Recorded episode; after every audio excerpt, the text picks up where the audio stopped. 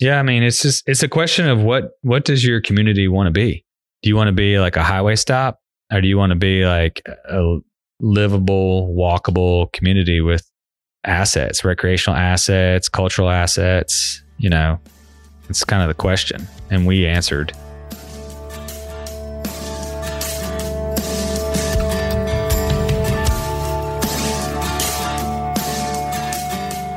Welcome to Trail Effect. I am your host, Josh Blum. Trail Effect is a show that dives into the stories behind trails, the communities that embrace trails, and the people who rely on trails as a way of life.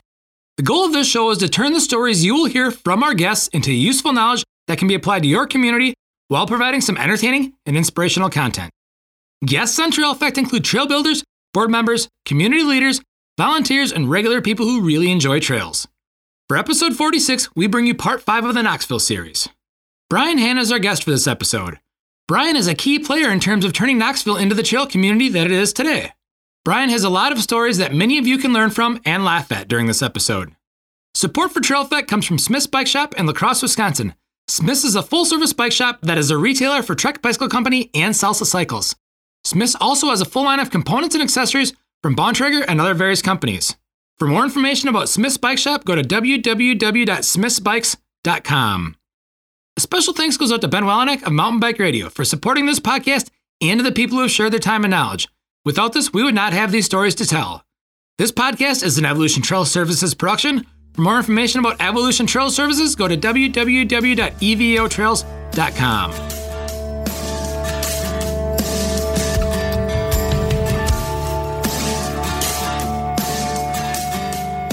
I was at the age when kids moved from like a BMX bike up to a 10 speed bike, you know, when they got bigger. And I saw, I, I used to just go to the bike shop when I was a kid, like, you know, any kid did. They had skateboards and bikes, and these things started coming out called mountain bikes. And um, my folks were, they encouraged all sorts of outdoor activities. And it was, um, it was time to either get a, you know, 10 speed or, or whatever. And I was like, well, really like, I like riding my BMX bike off road. You know, we go down hills and whatnot. I said, I'd really like one of these mountain bikes. And so I can't remember what year it was. It was like 80 something, uh, 85 maybe. I don't know. And, um, so we went to the bike shop and, you know, the 10 speeds were here and the mountain bikes are here and the mountain bikes were all cool colors and, you know, and so I was like, I, I think I want a mountain bike. And so for my birthday, I had a, I got a, a Haro Escape, you know, crazy red and yellow. And we, we picked it up and it was obviously too big, but that's just the way they were, you know, as a kid. And, and we were walking out of the bike shop and my, my dad, I remember him, whoa, whoa, we forgot something. We forgot something. And uh, instead of a helmet, you know, they had like the hats, you know, like the cycling caps. And he's like, you got to get one of these. And it said Mountain Madness on the side of it. and so ever since then, I've we had a like a, a, woods behind our house that we built trail as kids and and for mini bikes and our BMX bikes, and so we that's just how it started and it's never stopped. Yeah, was that here in Knoxville? Or did you No. grow up somewhere else? I grew up in Cincinnati in Okay. southeastern Ohio, yeah. where there's a lot of hills there actually. yeah, there is. I've Yeah. driven through that area, and it's. I was actually surprised with what there is for elevation Yeah. up in that part of the country. Yeah. So that's how it began. And then um kind of kind of let it go, you know, from like 16 to about 18. And then I started working for a company in Cincinnati, a good friend of mine that I met there. He's like, Hey, do you have a mountain bike? I'm like, actually I do have a mountain bike. And he's like, let's go mountain biking. So, you know, we had like got the full gear, you know, like the first CamelBak ever made, the the shoes that would go into the toe clips easier. And he, uh, you know, we had a bike rack on his, you know, Mazda RX-7 or whatever, and we just go all out. We started doing this Kenda Ohio off-road series early on, and um, he was quite a bit older than me, so I was allowed to travel with them As you know, I still lived at home with my folks, and they trusted my buddy John, and um, he'd take me to all these races, and we just had a blast, you know? And then just I just never never stopped riding all through college. We used to um I went to UT here in Knoxville and we'd go out after class and we'd ride down the railroad tracks just you know on our on our I had a different bike at that point which I still have the Haro Escape by the way. It's in the barn at the house. I'll never get That's it. That's pretty rare to be able to have your first mountain bike still. still have it. Have my second one too. My brother has it. Actually I let him borrow it when he went to college. So we used to ride out and then we'd cross the river and there was this place called Eastern State Wildlife Management Area, which is today is Forks of the River Wildlife Management Area where we have trail. But back then it was just hunting paths up a hill, down a hill, up a hill, down. So we'd ride out the railroad tracks, cross the bridge, ride over in there and then ride back. It was all dark too. Like, you know, we just ride at night with no lights or anything, you know, and maybe like a little handlebar mounted light, but but you know, we had a blast. And then I remember somebody had a car at school. None of us had cars, but somebody had a car and they're like, well, there's this place called Norris Watershed. Let's go ride there. And they had this big hill, you know, high point. It's a climb. They had a, they would have a race every year that you raced up it and then down it. So like the fittest guys, fastest guys would do it. So we are like, let's go do that. And then very first time down, one of our buddies broke his collarbone and we all had, had one car, you know, so we all went to the hospital. We all sat there for however long. It was, you know, stories. But yeah, so never, never stopped riding. Well, we didn't do an official intro, which is good. Who you're listening to is Brian Hann. This is Trail Effect. Brian Hann is one of the main characters behind the Knoxville Urban Wilderness and actually all the trails in the Knoxville region, or at least in Knoxville. Brian is going to continue to tell stories about everything, but this is this is going to be a good one because Brian's been in it both as a he's he characterizes everybody that represents this show volunteer, board member, trail builder, rider, advocate, all of it. Huh, I guess so. I don't know. You But- wear a lot of hats. You have one on right now. I do have a hat on. I think it says something about a bar though. Yeah. Um, Well, thanks for joining us today, Brian. yeah, great. I'm glad. I'm glad you came to town. It's it was we had a great ride yesterday. Yeah, it's been a it's And, been uh, a great visit. Yeah. So yeah, we um we rode some of the South Loop trails yesterday. What'd you think about that? I like it. It's I call it adventure cross country. Yeah. Like the way I would characterize what I've seen so far is like modern flavor in terms of like in slope turns, but still super techy, rocky, good, like technical, not not boring. Like Yeah. really good flavor. Um, trails are getting covered in leaves, so that's making it even more interesting. It was interesting for Shaggy and I as well. You know, because I think yesterday was the first big drop of leaves. And so we've been riding just hard pack clay dirt all summer long. And then Yeah. yesterday was like, new trail today, boys. Yeah. Well, and you know, as Shaggy and you were pointing out yesterday, almost everything we rode was not on public land. Uh, yeah, yesterday was uh, pretty much. So the South Loop is comprised of a lot of different landowners, and kind of how all that started. I guess we'll touch on here in a little bit, but um, yeah, yesterday was all commune. We call it the commune. It's a bunch Yeah. of us moved into the same area and bought land, and I think all like a big friend group out there. We all have like it's a total of like 800 acres together. Oh wow. And so, and everybody's cool with trail, and we just keep building more and more trail. Let's talk about how everything got kicked off here in Knoxville and what, you know, what brought you into the fold with actually Sure. being a builder advocate person to, to expand Yeah. And all so this. for years and years, we had one place to ride here in town. It's called I.C. King Park, and it's still there today. Great trail. It's super fun, flowy. You know, there's some good climbs, and but we'd ride. That was our one spot. It was nine miles of trail, and there was an organization back in the day called the Appalachian Mountain Bike Club that focused mainly out at Norris, the place I was talking about earlier. And Randy Connor was part of that original organization, and he's a bit older than I am. And we were all hanging out at I.C. King one night after a Tuesday night ride, and you know, everybody's like, "Man, we need we need more places to ride." And Randy thought, you know, "Uh, let's start the club back up. And, and none of us really in that ride knew what the club was because we're all, you know, younger. But Randy was still around. His kids had moved on and, you know, had had kids of their own. And Randy was still riding. He's like, well, I'm going to start the club back up and we're going to be a IMBA chapter. And so he did all that work. And he had an initial vice president that was very involved and then took another job, I think, and had to step down. And then Randy came to me and said, Hey, I need you to be my vice president. And I was like, Well, you know, sounds good to me. Let's get some more trails, whatever.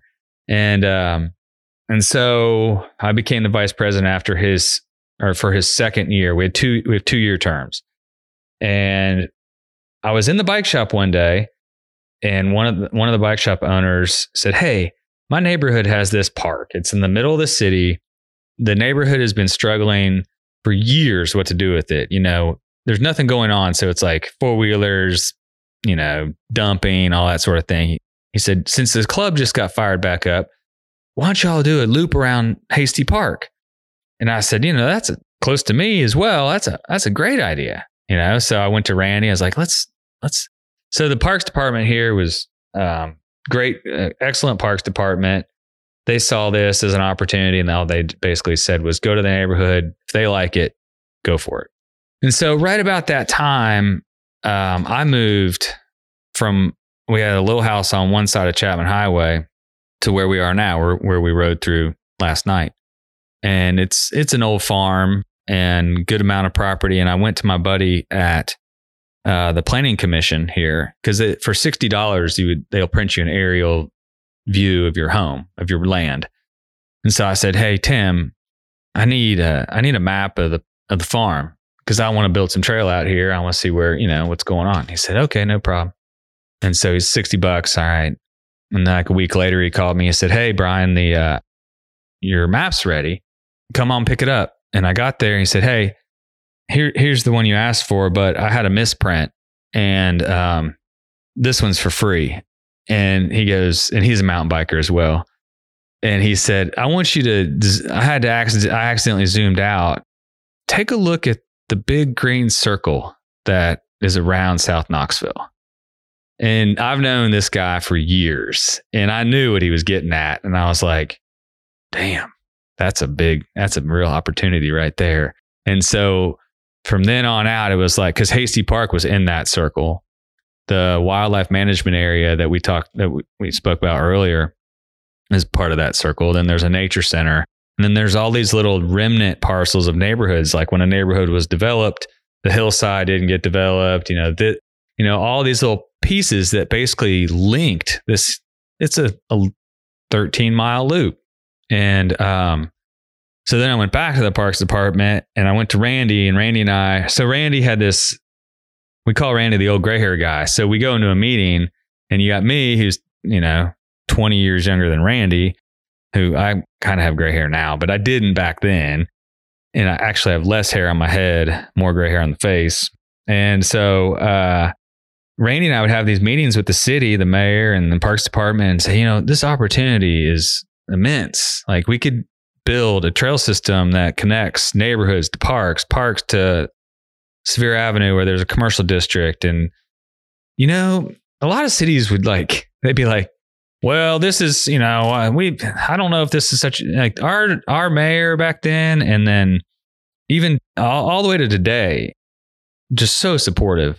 And we linked up with, um, a parks foundation called the Legacy Parks Foundation. And so we worked with them to acquire land, e- do easements, and then the the club AMBC kind of planned the trails. We got an RTP grant one year, had a couple, you know, IMBA design grants, just pieced it away bit by bit, and had a huge volunteer base just from the I.C. King days. Like people come out and help build trail there, and then it just when we started Hastie Park, we did a big push with, you know, I don't even think social media was that big back then. We had like this message board. Remember like the yeah. Yeah. Oh, those were those were definitely yeah. big. Yeah. So we had this message board and and we these work parties were just huge. They were just literally work parties. And um we started plugging away at it we, you know, working with the Legacy Parks Foundation, it was important to have these goals because, you know, we're a volunteer organization. They're a foundation essentially with staff. And it was like, you know, let's, let's have this goal. Let's announce this. Let's do that. And we're, I was just like, all right, sounds good to me. You know, just tell me where to build trail. and uh, so that's kind of that's how it kind of started. And then, you know, the private pieces came on board. More people wanted to have trail on their property. When we first started it, we needed 13 easements or access at least. And not a single person said no. Yeah. Which to this day, I, I, I can't, I don't, I don't understand how that happened. Yeah. And it's in, you know, where you're in South Knoxville, but it's, it to me, where I live, even if you're in Knoxville, it seems really rural, but it's not. It's still within city limits. I mean, it's still. Yeah. The city, it's funny, the city is, is very progressive. And then you get, the further you get out into the county, it's more rural and quite a bit more conservative. But South Knoxville has always been a weird anomaly of that. Like South Knoxville has been the, the area that nobody ever wanted to live. All the kind of the the Bohemians lived in South Knoxville, put it that way, I guess. It's always had a, a quirky little character to it.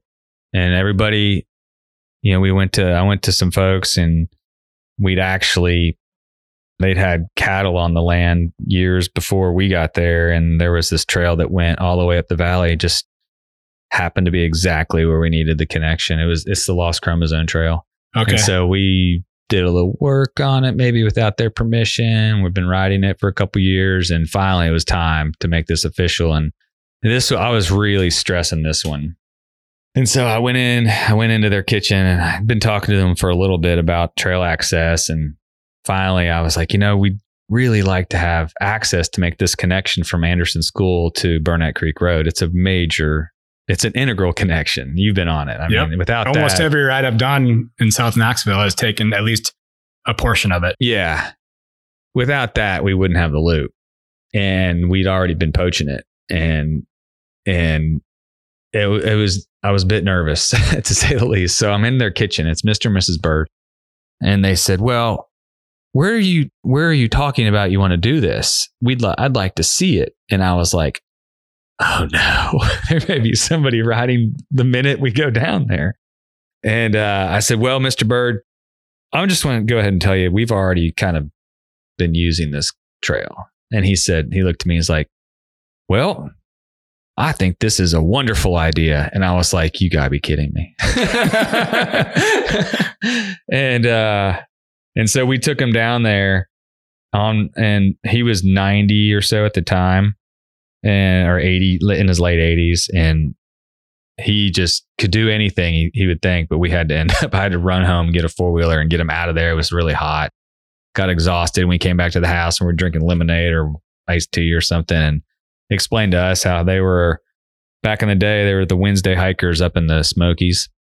And they were part of the Wednesday hiking group. And they think this is just a really great thing for South Knoxville. And and um, they gave us a permanent easement for that trail that we'd been we'd uh, i don't recommend that's how people go about getting trail done that's a very risky way to try to do something it just happened to work out So, on the topic of lost chromosome, what's the story with camper? uh, so the the camper uh, which story do you want the pc one or do you want the The uh, entertaining one. We're here for storytelling. oh buddy um, good friend of mine, business partner who owns the 75 acres next to our property. Him and his wife got divorced, and that was he was living in that thing up on the hill. And got so I remember when, went in there one day and there was a rattlesnake tail on the bed. And I was like, Jason, this is this is unfit to live in.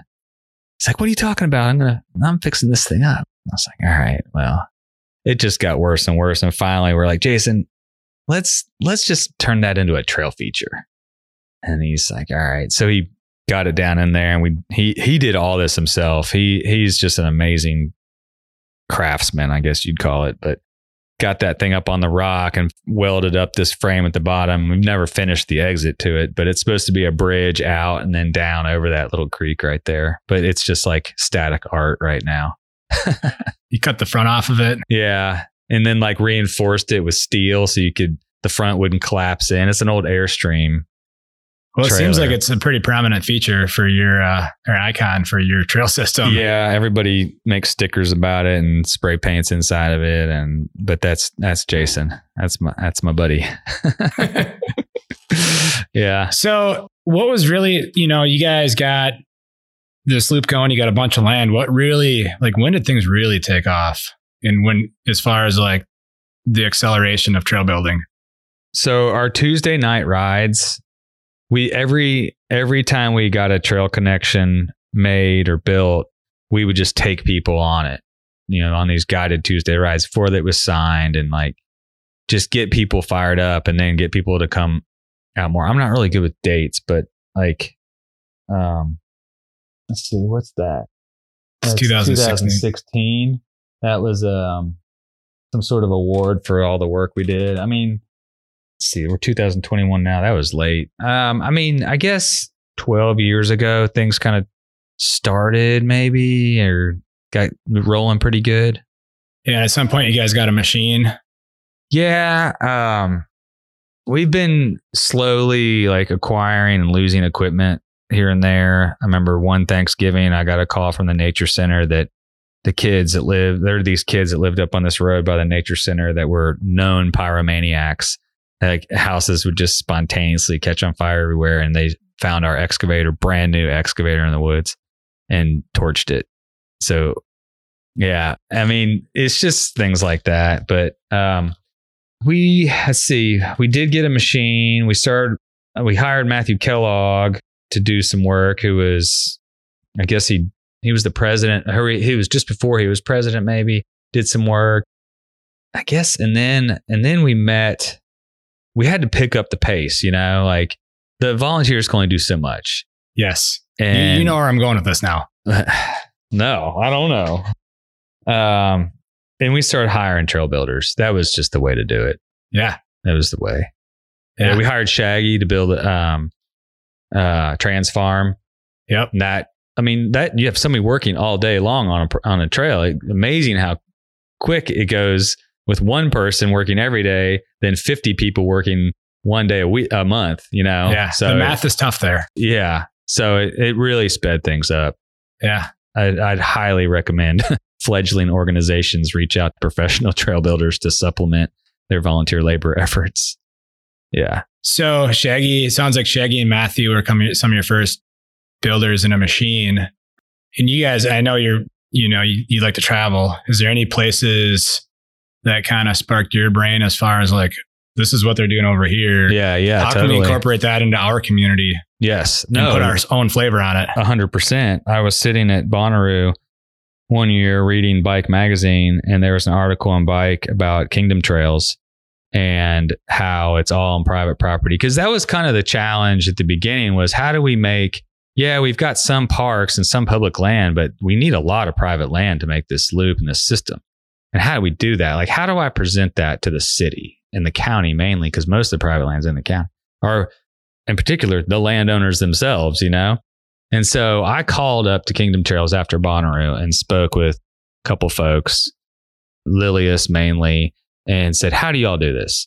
And she pointed to the Vermont rec land use statute. And so I started doing a whole bunch of research on rec land use statutes. And somewhere, some Google something or other said Tennessee has one of the best ran, rec land use statutes for to protect landowners, and it's very similar similar to the Vermont one.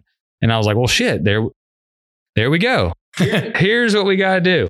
We got a rec land use statute. I called a couple of lawyer friends of mine.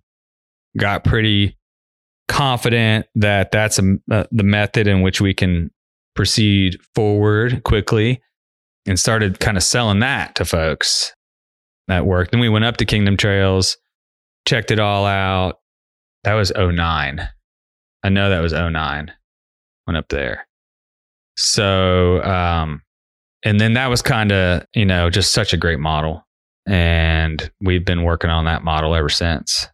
Yeah. It, you know, I talk about that a lot with people back home about how we really need to, you know, start focusing on getting some agreements in place with some private property owners because the topography where I live is similar to the topography here where there's so much of it that's just unusable. Yeah. You can't farm it. You can't build on it. It's too steep. It's just wooded, you know, so it gets used for hunting and stuff. But, Yep. you know, and I'm guessing that's probably where a lot of your uh, rec use, recreational easement, recreational liability language comes from. It's, I mean, it's, it was made long before mountain bikers were a thing or mountain bikes were a thing. But Yeah. When you get people walking through the woods with guns, ATVs, different different recreational uses, there's liability there. And if you want that economy to thrive, you got to protect the people that are providing it. Yeah. It's definitely geared towards hunting and fishing. And then I think climbing as well in Tennessee. There's a good amount of climbing. Yeah. And I think later versions of Tennessee's rec land use statute is kind of calls out cycling activities as well. So, you know, it is unless you're a landowner that like wantonly places, you know, booby traps and hazards in the woods, you're pretty much, you know, I'm not a lawyer, but Neither of us are lawyers. Let's yeah, preface that right we're now. not lawyers. It it the Tennessee rec land use statute encourages landowners to open their land up for rec use. That's just the bottom line. yeah. It's good for the economy. It's good for people, and it and it, it's just it, it works. So you brought up Kingdom Trails. Yeah, Seems like uh, there's a famous builder from up there known as Knight Ide. I've never personally met him, but I've seen oh yeah, a lot of his stuff, and I was able to have Lilias, his sister, on this podcast. yeah, Uh, You've you've yeah. made space for him to to be able to make this his winter home. It sounds like. we steal Knight. See November. He like almost four months out of the year at least. Him and his crew, and um, it's great having him down here.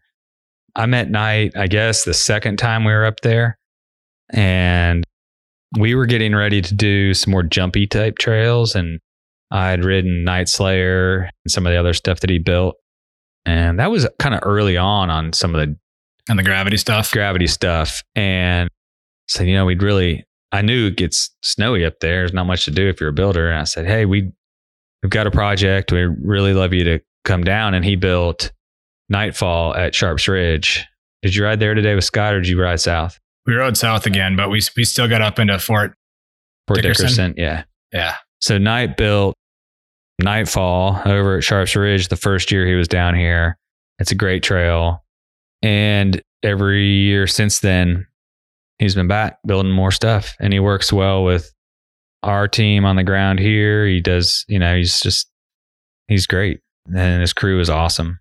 Yeah. So I shouldn't even say that because I don't want anybody else to like steal them. start stealing our winter crew. But Yeah, no, they're just great people. that's a. It seems like it's becoming more common in the trail industry. I know, like up in the Upper Midwest, we have Rock Solid. They they build in the Upper Midwest in the summers, and they Uh-huh. head to the Land of Oz in the winters. Yep.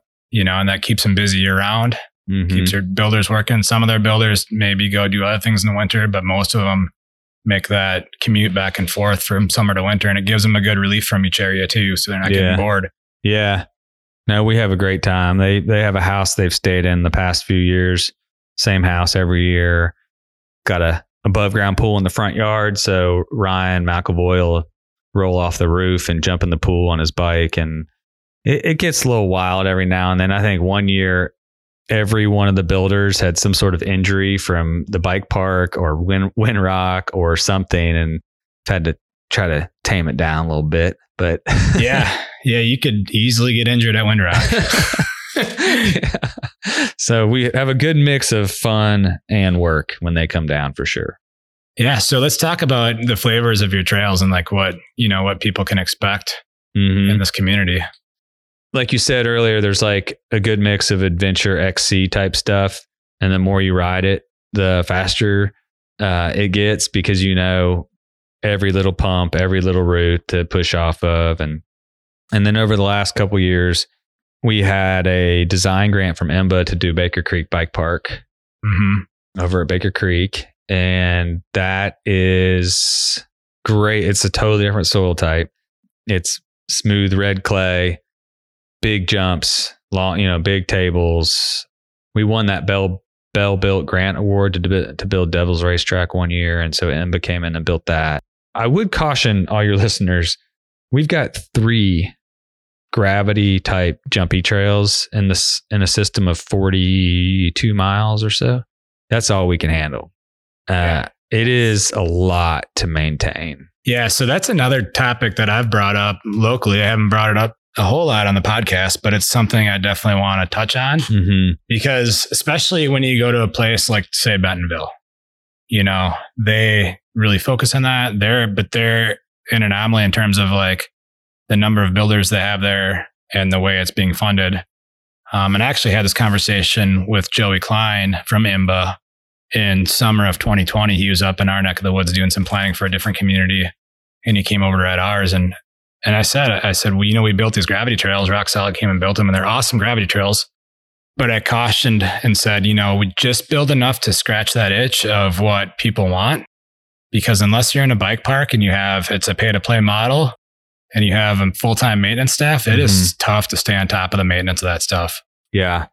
Um, just to give some folks an example, we had the Devil's Racetrack was built, and we didn't quite know how to maintain some of that the first couple of years, and um, we had to do kind of a revamp of it, and a lot of it was doing some drainage work that never got done in the first place.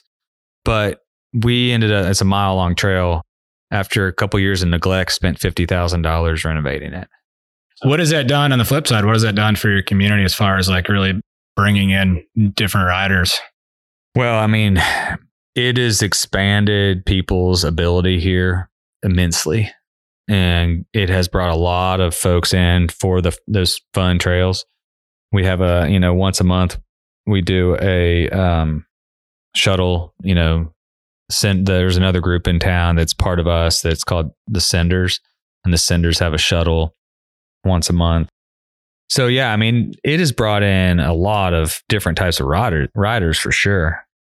It's a lot of work, a lot of work to maintain. We if you do it yearly or even we have a full time guy now that's smacking a shovel and sometimes two. So and and when I say we, like we need to preface all this that I've kind of stepped back from the leadership roles of the organization, but is still still on the trail committee. But Matthew Kellogg is just doing a great job with managing and organizing all this stuff. And he probably thinks I'm just I'm a fly in the ointment now, like saying we gotta we gotta do this and this and this, you know. Yeah. Yeah, the the trails we built after Baker, we realized they needed to be less maintenance heavy. It's the whole year round get down stuff, and it was in an area of really is north facing slope, same types of soils, but way more clay and stayed wet all the time. So we imported just I can't remember. I think we I don't remember how many tons, but we imported just a lot of stone and armored everything over there. Yeah. And it's still pretty fun, but it's armored. And Knight and his crew and Shaggy, they did all that as well. Knight's a stonemason by trade, so he was making little brick roads everywhere. Yeah. And that's another important aspect of keeping stuff as maintenance free as you can. Mm-hmm. I know back home whenever whenever we have to fix something that's a little bit too steep, it's like let's just rock armor it. Yeah, Let's let's quit let's quit digging and let's just rock armor. rock armoring is great. And you, but don't use little stones. No, you got to be big stones that don't move. yes. If you You walk across, equipment to move. yeah, if you walk across your rock armoring and it moves under your feet, it's it's not good. Yeah. So, yeah. So that that um that year round get down area was our that's our latest kind of rendition of purpose built all weather trail. Yeah, and it's fun. I wrote that. I wrote it a little bit today. I wrote a little bit of it yesterday. I wrote it on Tuesday. Yeah. You know, you guys have a really cool bridge, like kind of a flyover bridge, with Yeah. a metal deck to it, which is pretty neat. Yeah. I have to give a shout out to my guy, guy that works for me, Jay Basil. Um, he's my metal guy at work and he built that. Would we started building it one day at a work party out of wood and he saw us building out of wood and lost his mind. And we're like, all right, Jay, it's all you, buddy. You come back and build it out of metal then. And he did. And it's really cool. Like that curved, that curved metal. And then there's the other bridge across Redbud that, uh, yeah. from- What's the story behind that? That's got a full like 360 loop at the end of it over a highway. well, I remember Jason, my buddy with the Airstream camper. Yeah. So Jason and I, we own one side of the road, piece of property, and then the city owns the other. And we were, we were like, hey, we need a bridge over the road to connect the two parks. And the Legacy Parks Foundation hel- helped a little bit with that. And I said, you know, we need to raise some money to build this bridge. And we can't rely on the city to do it because it'll take years, right? So I'm a contractor and I went down to the city county building and had the engineer drawings from the bridge manufacturer, which is it's Big R Bridges. They just send you a drawing. And they'll send you the abutment too, like the engineered and and so I went into the building department and said I need a permit for a bridge. And the and I've you know I've been a general contractor for 20 years, so they all know me in there. And and the one guy looked at me, and he's like, Brian, you you don't need permits for your bridges on the trails. And I said, well, I might need one for this one. and they looked at it and they said, where is this going? I, and I said, well, it's on the drawing. It's going over Red Bud Road. And they're like, over the street? I said, yeah. And they're like, oh man. Mm-hmm. and so like, you're going to have to get air rights. So I said, well, where do I, where do I get air rights? And they said, well, that'd be the law department. I said, all right, is that on the sixth floor? So I went to the sixth floor. I was like, I need air rights for a bridge. And they're like, what is this guy doing? And I'm like, this is, shouldn't be that hard. I just need to build a bridge. It's for trails. And they're like, okay, we'll put it through the law department. So I got the air rights and I got the permit for the bridge. And between Legacy and the club, we raised the money to buy the bridge. And then Jason built the abutments with the concrete abutments, you know, for no charge uh, on either side of the road. And um, I remember the day we said it. Like Jason, he's a fly by nighter, right? Or not a fly by nighter, but he's a little fast and loose. And I'm like, Jason, you understand? Like these bolts have to be perfect because there's no like cutting this bridge apart and making it fit.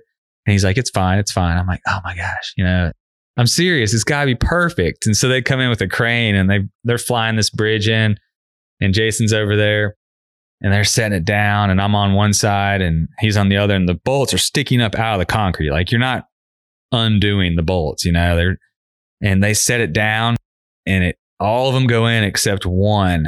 And I was like, oh man, I told you they had to be perfect. And he took his hammer and he went bam and he smacked the side of the bridge and it fell right down on all the bolts. and I was like, oh, I'm Jason Stevens. so anyway, we, we built the bridge and then the one side was way higher than the other because they needed it. They needed so much clearance for cars to go under. Well, there's enough clearance for like a sailboat to go under right now. So it got way higher than we thought it was going to be. And then we all decided that the best way to do that would be to make a whirligig and like you just like do a circle and go underneath yourself. So we built like a ramp off and then circled under it and got out that way. So it works. It's funny. You don't see those very often. But the other place I've actually seen that is in Great Smoky National Park. Oh, the road up to Clingmans Dome. Yeah. Yeah. Well, that's probably where we got the idea. I mean, yeah. You know, you just do a curly cue under yourself and you get down. Because if we were to do a run out, it would have just taken so much dirt and just yeah, oh yeah, a lot of real estate. Yeah, so we just circled it back. Yeah, it's it's really nice. It's cool. So it I works. I have ridden over it a handful of times and had no idea how it actually got there or what it was there for. I didn't know if it was a bridge that was there and you guys just repurposed it for something else, but that's a way better story. Yeah, we ordered it straight from the factory. Yeah, I think it was like trails, seventy grand or something like that. That's actually not bad. No, I know. I mean, seventy thousand bucks for a bridge, and it was awesome because uh, we had a donor that wished. Well, she wants to remain anonymous, but she's a mountain biker in town and her father had passed away and um, her stepmother had inherited whatever savings account he had at his job or something like that and and um, I was talking with her and she called her stepdaughter and said hey would you mind cuz would you mind letting the bike club have that money to help with this bridge and she was like she did she didn't have to do that you know she's like that's an awesome idea and so that paid for like most of the bridge. That's that's awesome. Yeah. Yeah. Let's detour out of Knoxville. Yeah. Where are some of your favorite places to go ride when you're not at home? Obviously, at home is probably one of your favorite places to ride. No, I mean, I love getting out. In the winter, we always go over uh, into Western North Carolina, uh, mainly because it's mostly you know the trail over in South Knoxville. It's it's the it's clay based, so in the winter it's pretty wet. But just Western North Carolina, soils drain and dry real fast. We ride there a lot. Um, there's a new brewery over in Hot Springs, North Carolina that draws our attention. And so we ride there. And then um, Kanuga, that's a pretty cool spot that um, Callie and Nico have, have built this really neat bike park. And then further away, Salida. Shaggy built a really cool trail in Salida that is just, it's one of my most favorite trails I've ever ridden. Really? Yeah. And then outside of there, up on Monarch, there's some really great descents over there. So Salida, where else do we like to go? Obviously, Kingdom Trails.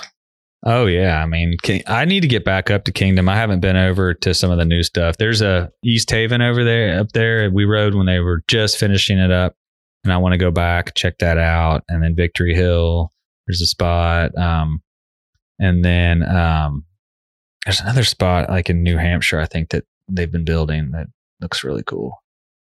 A big group of us went to Peru one year. Really? Highly recommend that. Yes, Peru? yeah, like 15,000 feet, just, you know, from the top of the Andes Mountains down. It's pretty wild. so definitely do, would do that again.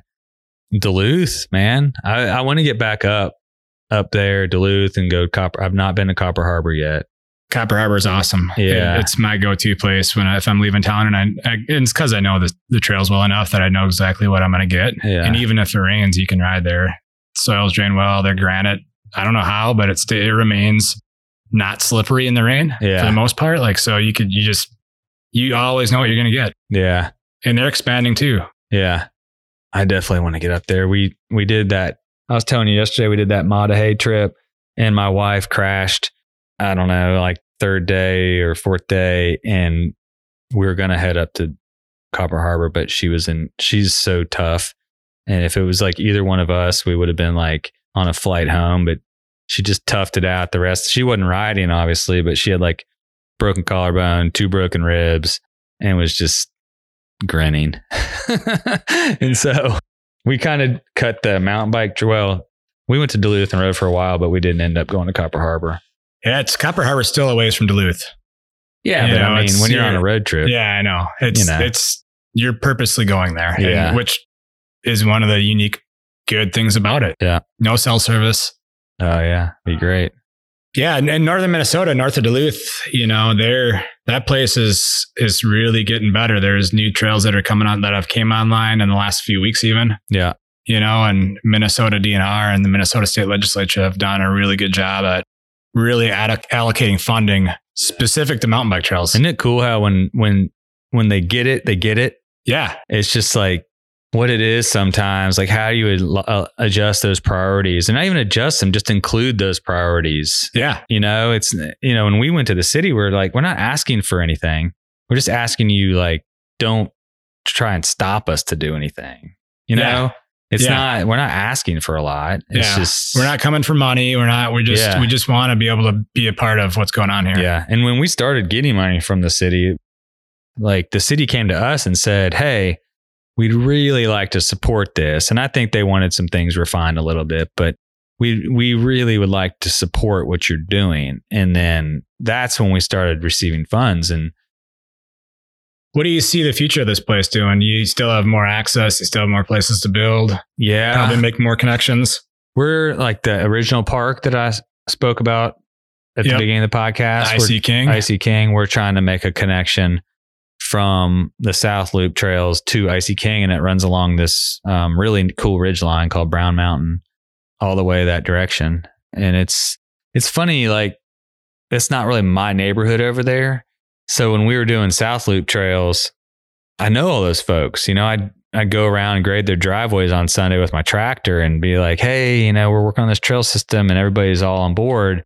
But over there, it's hell, it's not even a quarter mile from that house, but it's on the other side of the highway. And it's just different. We need to, we really, we've started this like local champions deal with the club. And so that local folks maintain each little trail system.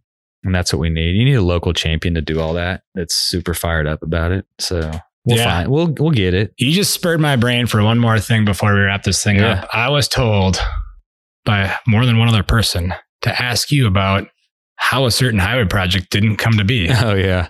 Well, I mean, that's like the double-edged sword. The reason why a lot of this property was undeveloped was from like, I don't know, the late 60s, early 70s there was a plan to extend a, a highway that paralleled another highway and to get towards Sevierville. Basically, it's a big tourist attraction trap.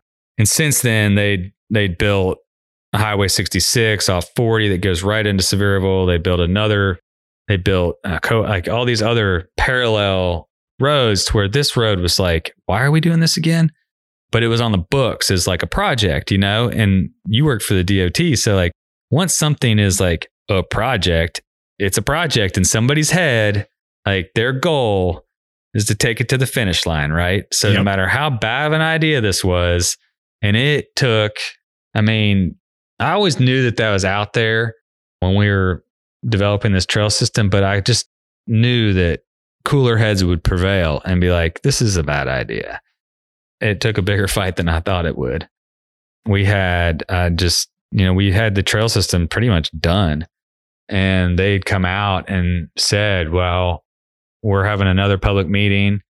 We're going to, we're going to explore this project. And I've never seen so many people at a public meeting, mountain bikers in force, just standing up saying, This is ridiculous. This is a bad idea. And it took governor got involved. I mean, a whole bunch of folks just um, we had to show economic impact, which wasn't difficult, but you know, we had a city councilman that when he ran for city council was in favor of the project, but then saw what the trail system was doing for the community and was like, wait a second, why do we need this three mile, you know, bypass essentially?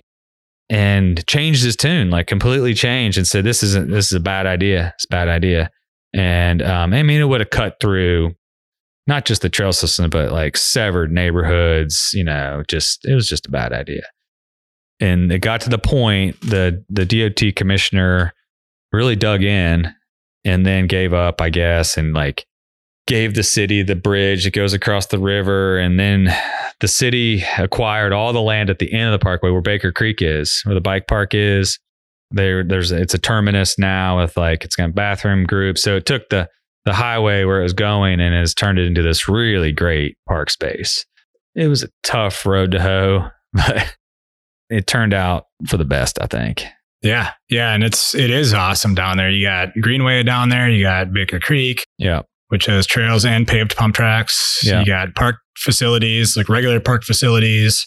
Mm-hmm. You got some all weather stuff adjacent to the, to the Greenway or the bike path. Yeah.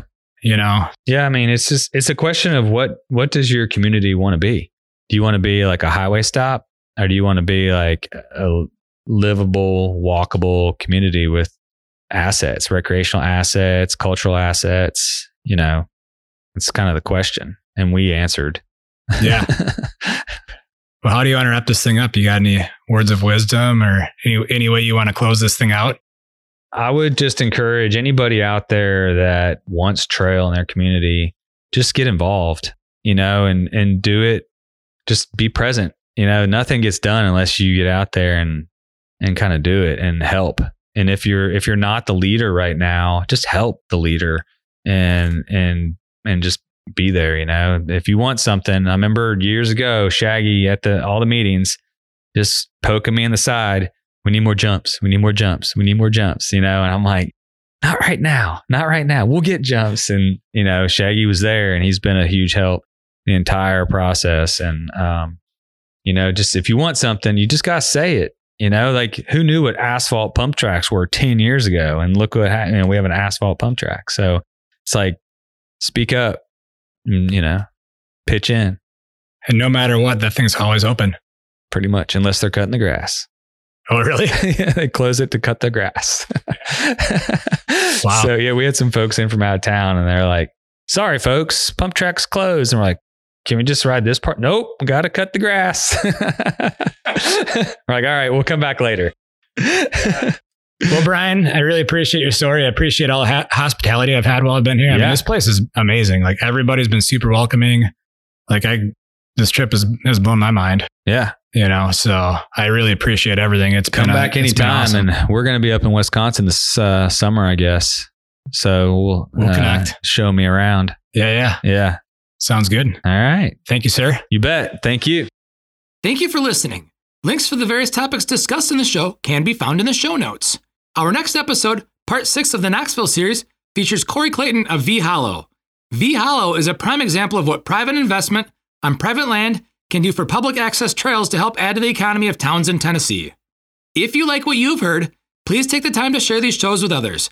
Sharing these shows will help create awareness of both the guests who have taken the time to be on the show and the podcast series itself. This podcast has been made possible by Mountain Bike Radio, Smith's Bike Shop in La Crosse, Wisconsin, and is an Evolution Trail Services production.